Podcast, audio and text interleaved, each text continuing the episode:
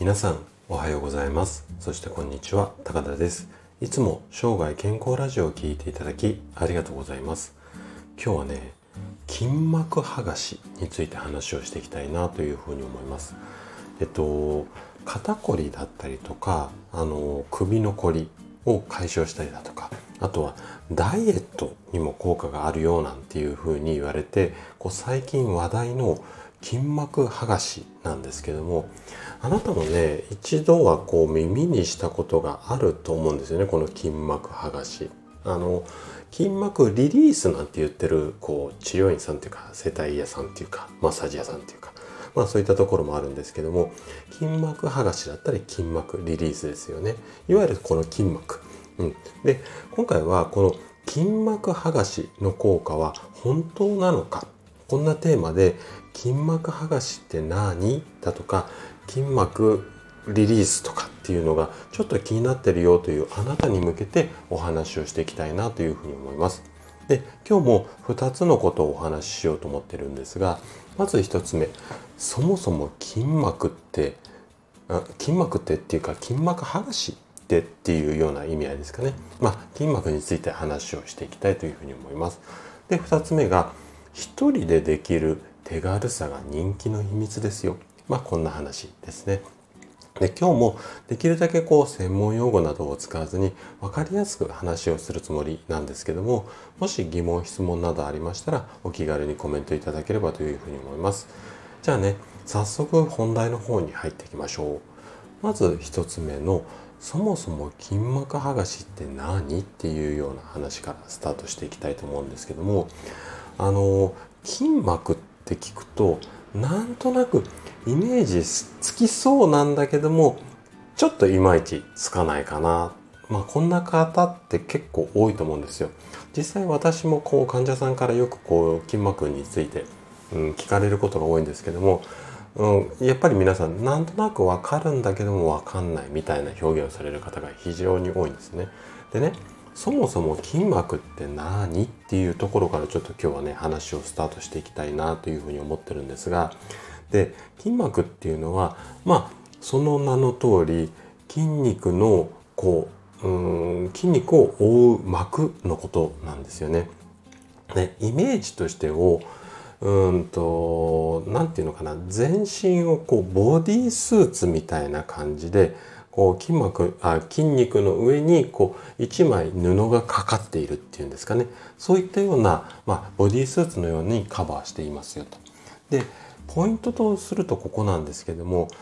うん、筋肉だけじゃなくって骨だとか臓器この辺りを所定の位置に固定するこんな役割を筋膜っていうのは担っていますよと。なのでこの筋膜がおかしくなってしまうと骨や臓器が所定の位置に固定できなくなっちゃうので、まあ、いろんな不調が起こりますよ。まあ、こんな感じなんですよね。で最近はですね別名で第二の骨格みたいな感じでこうその辺りを歌い文句として、うん、だから筋膜調整が大切なんですよなんていうふうに言ってる方も多いです。でえーと、そもそもこの筋膜剥がしっていうもののやり方っていうかこういう、まあ、治療法って言っていいのかな？治療法の目的とすると筋膜をほぐすまあかっこして剥がすっていうようなことなんですけどもこういったことをすることによって肩だとか首そして背中なんかのまあ上半身が中心になってるケースが多いんですが、うんと、この辺りのこりだとか痛みを取り除く、まあ、これが筋膜剥がしの発想なんですよね。なのでこう筋肉についてる膜を何かこう治療っていうか施術でベリベリってこう剥がすわけではないんですよね。で、えっと、先ほども言った通り筋膜剥がしの他に筋膜リリースなんていうふうに言われていてまあそれを売りにしてこう治療するような肩こり腰痛、うん、腰痛もそうですね。肩こりとか腰痛とかあと肩甲骨剥がしなんて言ったりするところもありますかね。チェーン店とかで。まあこういった整体院というか治療院も多いです。じゃあねなんでこの筋膜剥がしっていうのが最近流行っているのか。また筋膜剥がしを行う時の注意点この辺りについてねちょっと2つ目のテーマで話をしていきたいなというふうに思います。じゃあね2つ目のテーマの「一人でできる手軽さが人気の秘密ですよ」まあ、こんな話をしていきたいというふうに思うんですが、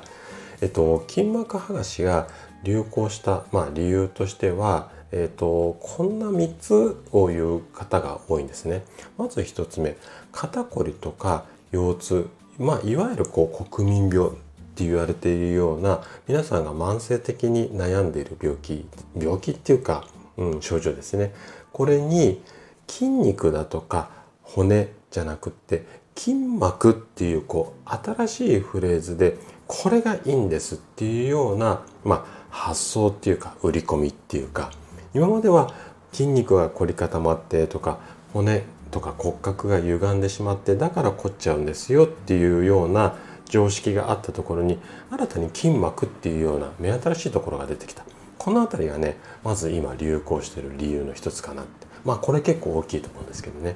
で2つ目の理由としては一人で簡単に行うことができますよ、うん、自分でいわゆるセルフでこうケアすることっていうのも非常にやりやすいものが多いのでこの辺りも人気の一つですかね。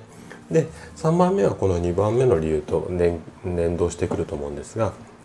あの一人で行ったりする時にですねこう器具とかを使わないであと立ったままとか座ったままとかその場所だけでできるまあ、場所も取らず器具も使わずお手軽にできる、まあ、この辺りがですね今流行ってる原因原因っていうか理由だと思うんですよね。でこういったこう良いことだらけの筋膜剥がしなんですけどもその効果がどのぐらいあるのかっていうとまずこの筋膜剥がしをすることで姿勢が良くなったりだとかあとは血行あ、まあ、血流血行血の流れが良くなったりとかあと、まあ、これらに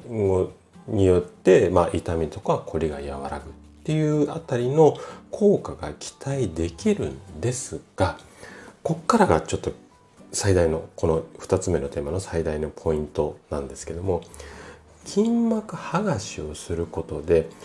例えば運動がしやすくなったりだとか体の柔軟性がこう向上するっていうような効果があるのでこれらの効果を踏まえて運動の効率が上がる。これが筋膜剥がしの大きなメリットなんですよ。なのであくまで運動をすることが大前提の効果になります。この辺がちょっと皆さんが勘違いしやすいポイントなんですけどもなんとなくイメージは湧きますかね？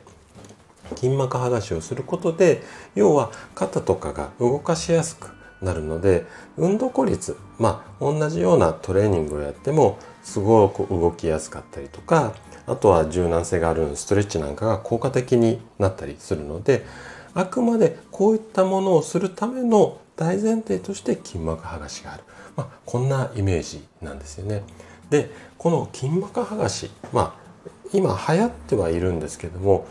まあ、医療業界っていう言い方がちょっといいかどうかはあれなんですけども現状としては例えば整形外科さんなんかで、まあ、こりの解消に積極的にストレッチなんかを指導するケースっていうのは多いんですけどもこの筋膜剥がしを積極的に取り入れているような病院だったりクリニックっていうのはまだまだ少ないです。はい、